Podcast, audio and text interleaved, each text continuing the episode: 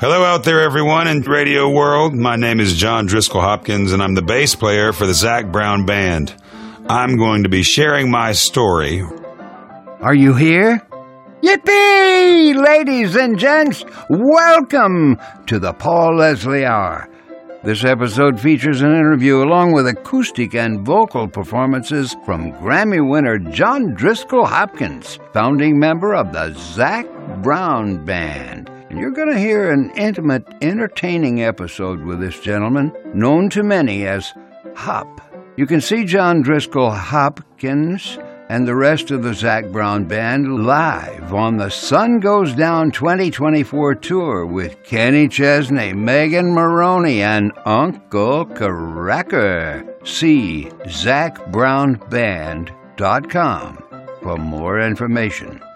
Hey, keep in mind that we've presented unique, compelling content like this to people just like you for more than 20 years. And you can support independent media and help us. Just go visit thepaulleslie.com slash support. And we be thanking you. And with that, let us hear from John Driskell Hopkins. This was recorded at Hop's house in the fall of 2009, making it veritable vintage. Come on, let's listen together. Ladies and gentlemen, we're joined here in the home of Mr. John Driskell Hopkins. Thank you so much for doing this. It's a great pleasure. My pleasure. Thank you for coming. Who is John Driskell Hopkins? I'm a musician, I'm a producer, I'm a songwriter and a singer, a father and a husband, and a hardworking Neanderthal. it's not often that I get to interview people from Gainesville. Yeah? Better not make fun of Gainesville. Right. Well, it, it's it's an easy target, but it's a great place to grow up. It's a smaller smaller town, not a, not too small, but a, a great place to grow up. And we spent a lot of time on the lake and and camping and hiking and, and everything about Gainesville is a, is a fond memory for me. So tell us a little bit about how the music bug bit you. I've been singing since I was able to talk. I guess after choir, and I was heavily involved in choir, both at Grace Episcopal Church and First Baptist Church. After that, I guess high school took over, and, and my, my drama director, Pam Ware, was very instrumental in, in instilling a positive work ethic and a very strong theater program. We did a lot of singing and musical theater and straight theater and all kinds of different stuff. And that parlayed into a theater degree from Florida State and a band I was in down there. Uh, helped me just continue to play and sing and, and I just never looked back after graduation. So just kind of started, started in school and in church and, and ended up uh, on stage. Can you remember the first time you started to venture into the songwriting realm? Yeah, well, I mean, aside from writing poems in in a tent when I was five with my parents, the first actual song that I wrote was in fifth grade. I just started taking piano lessons, and I wrote a melody and put some lyrics to it. And my teacher at the time, Martha Stratton, she went crazy over it, and so she arranged it with a bigger piano arrangement. She got the fourth and fifth grade students because by the time we got this all figured out, I was in sixth grade. So we got the fourth and fifth graders, one of which was my brother, to sing in the, the chorus and sing the, the lyrics. The rest of the sixth grade class played the harmonicas and the pianicas and the bells and and Miss, Mrs. Stratton played the, the piano part that she had arranged for it.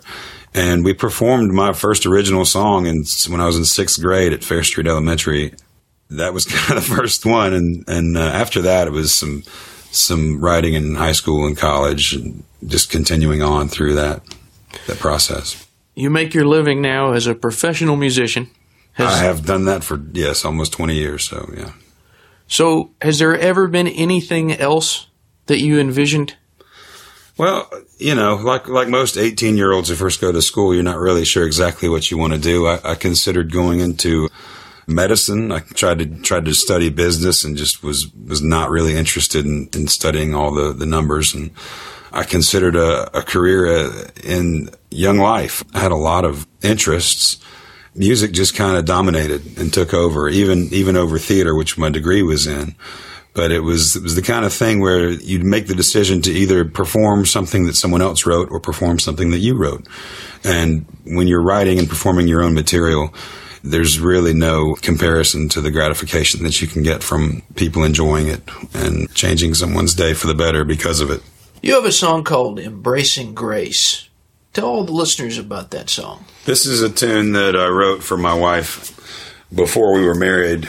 I, I was able to uh, get her to move up here from South Florida and, and come be with me. And uh, we, this is kind of our story. A long time friendship and, uh, and many years had gone by since we had seen each other. And this is a story about our reunion. It's called Embracing Grace. Welcome, my dear. I'm glad you're here. I see you changed your hair. How many years? How many tears? Man, I wish I could have been there. Time has been kind. You never left my mind.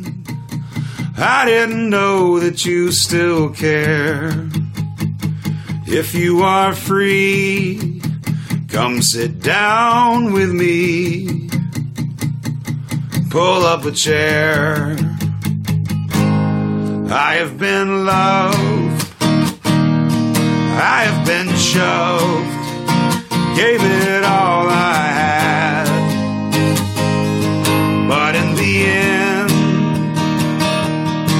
Time that we spend shouldn't make us feel so bad. I see that you have had your share of blue. Life is too short to be sad. I'd like to do it again.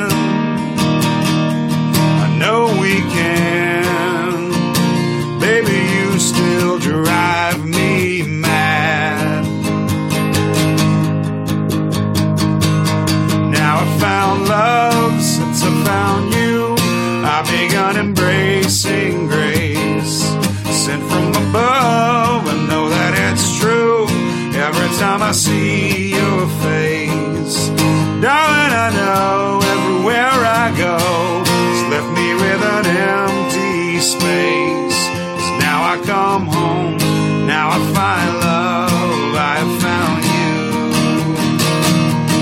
I can see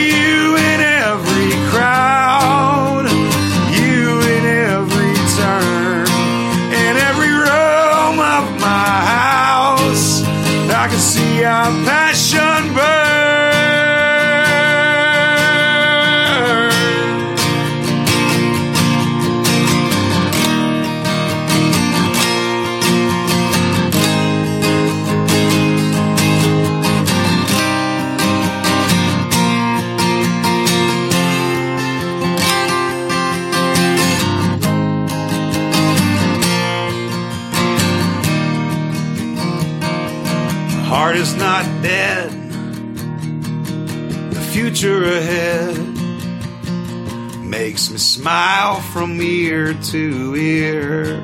Your body's so warm with you in my arms. Gone is every single fear. I was so blind. Now you rule my mind. My clouded eyes clear. Make me whole through to my soul.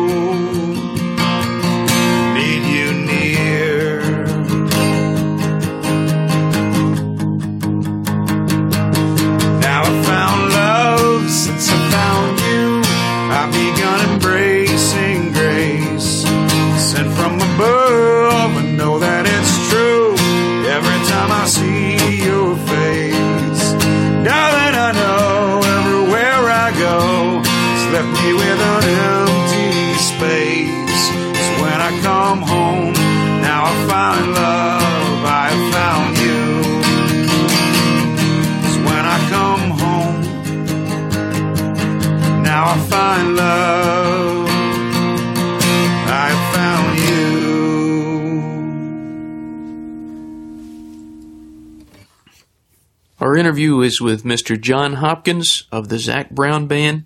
Mr. Hopkins, what is it you like about music? Everything.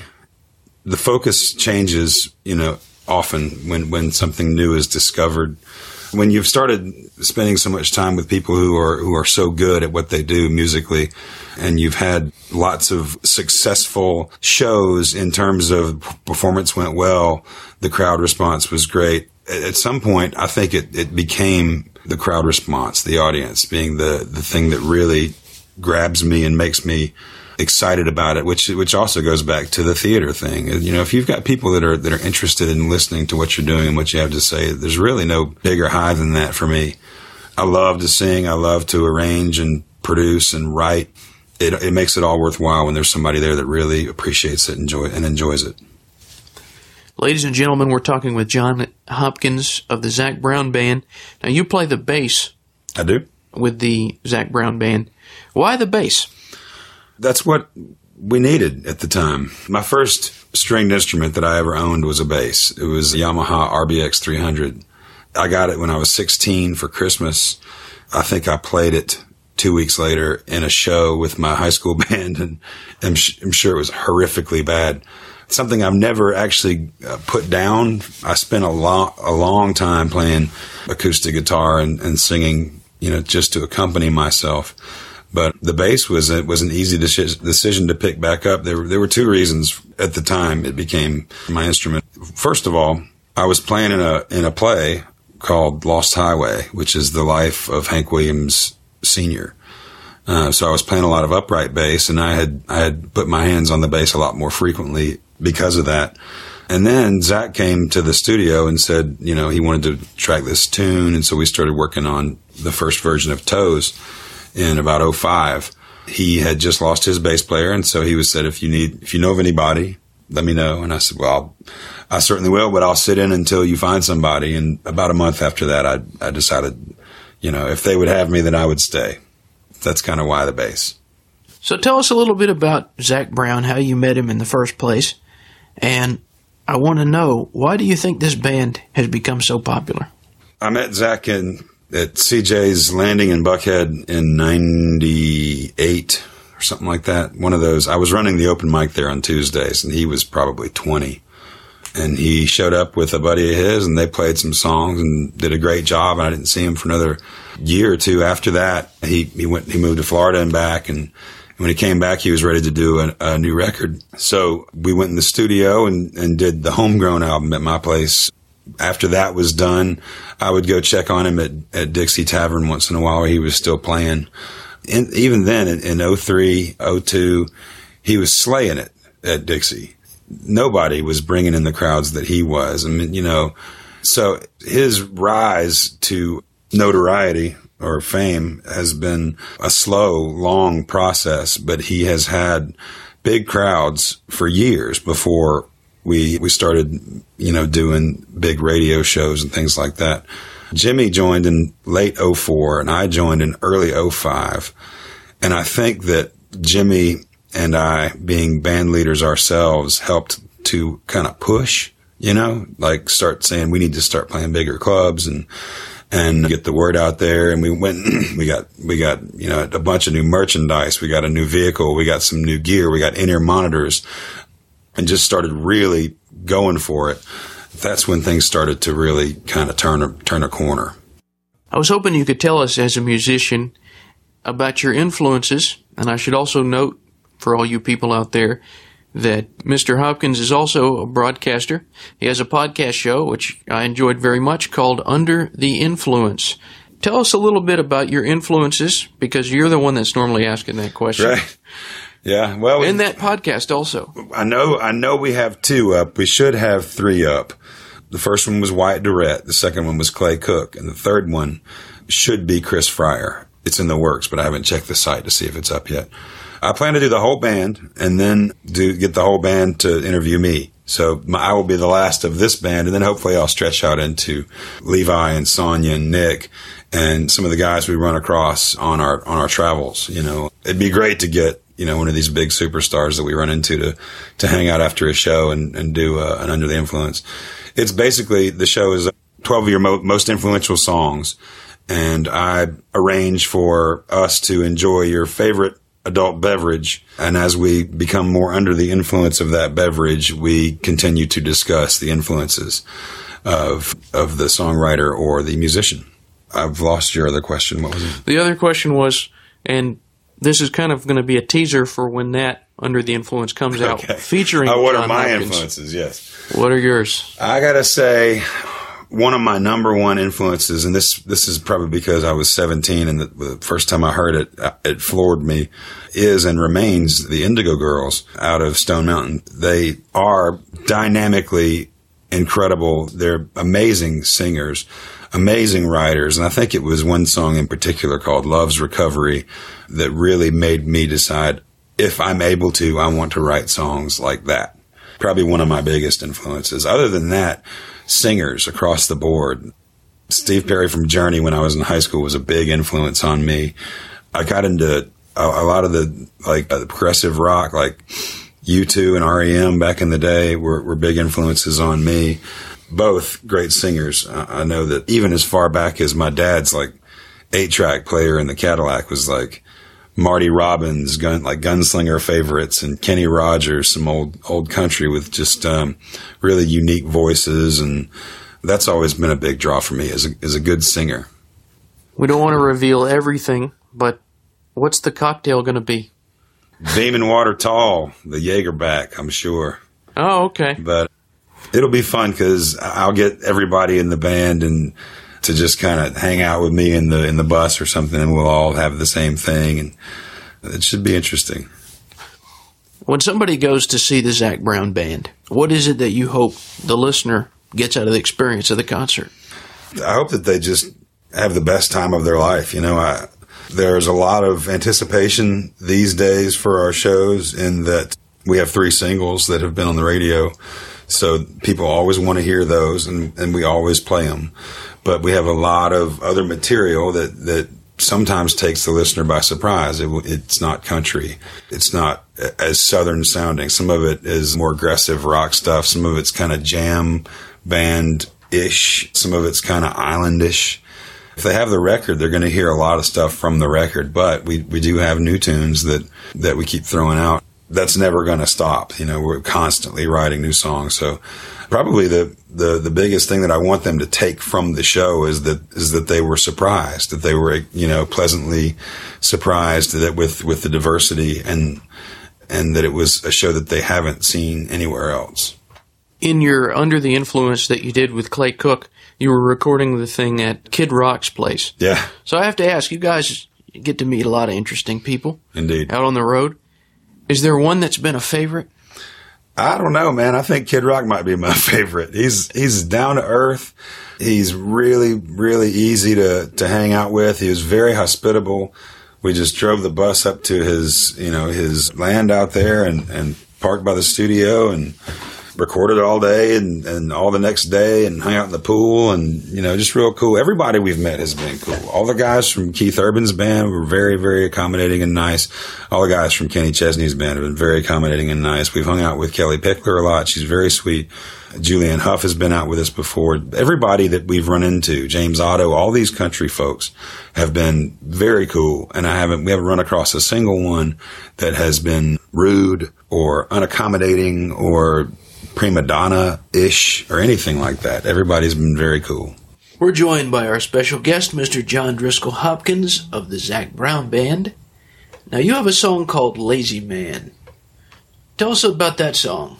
Lazy Man's an older song, but it's one that folks who, who know my material continue to ask for. Uh, originally written in a, in a more disgruntled state of mind about one of my best friends, but now people seem to relate to it as one of their own kind of anthems. I've heard from a few a few buddies of mine that they say, "That's me, man. I'm that guy." So take it as you will. This is called Lazy Man, and it's it's an older tune, but but one that I really enjoy to, enjoy playing and singing.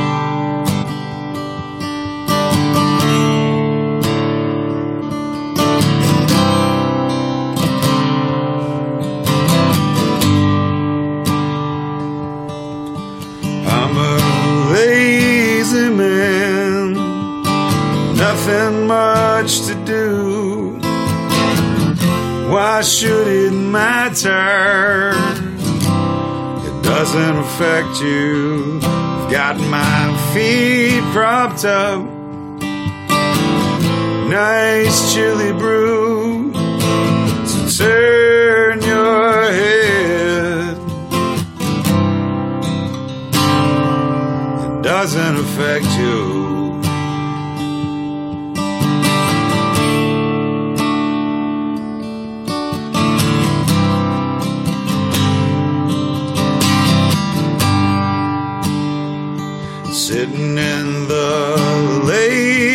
Sun, soaking up the afternoon. Can't see a single car on Monroe Street, so I widen my smile to the ladies passing through. Why should you care? Doesn't affect you. Doesn't affect you. Doesn't affect you. Turn the other way. Sure, there might be a couple of little projects just for me. But I can't see a reason to leave my chair feel right comfortable sitting right here. Sure, you say there's things to be done and people to see. But somebody else is always there. Indifference is deadly, but I don't care. Should I waste my time on worthless despair? No, forget it. Doesn't affect you. So leave me alone.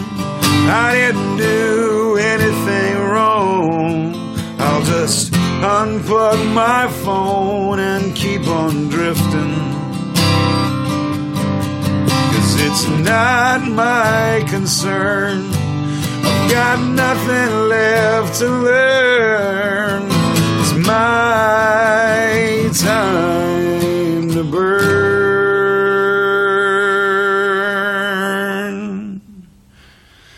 It doesn't affect you. It Doesn't affect you. It doesn't affect you. Turn the other way doesn't affect you. Doesn't affect you. Doesn't affect you. Turn the other way. Doesn't affect you. Cause nothing affects you. Turn the other way.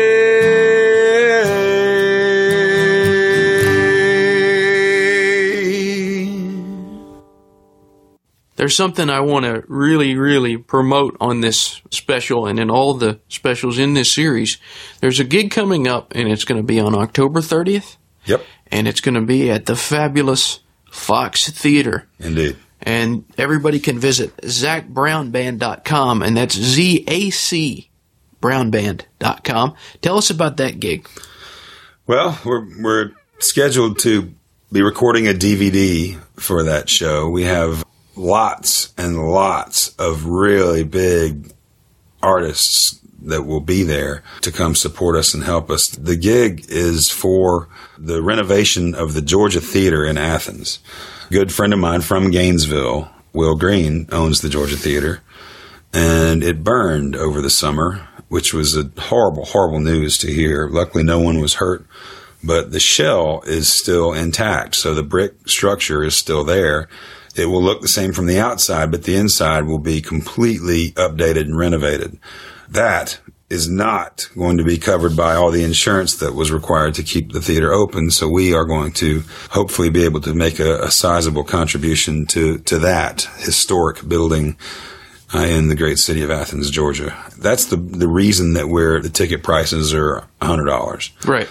That's the reason that we're doing the DVD. That's the reason that we have so many guests coming out it's going to be absolutely incredible. We're doing a whole rehearsal the day before just to prepare for that one show, just to get all the cameras set and everything.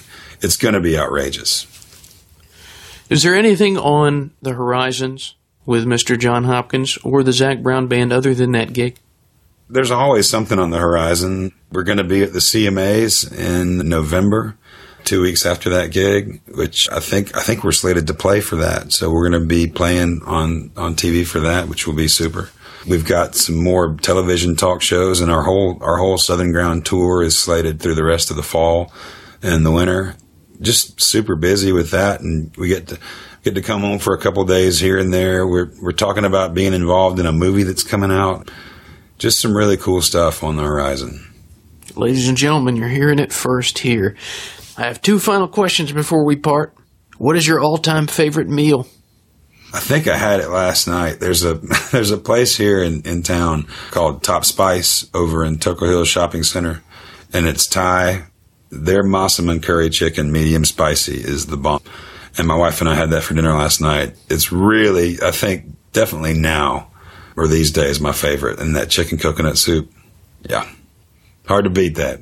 I'm a big curry fan myself. Shout out to Top Spice. Right on. My final question this broadcast is going out all over the world. What would you, Mr. John Driskell Hopkins, like to say to all those people that are listening in? Thanks.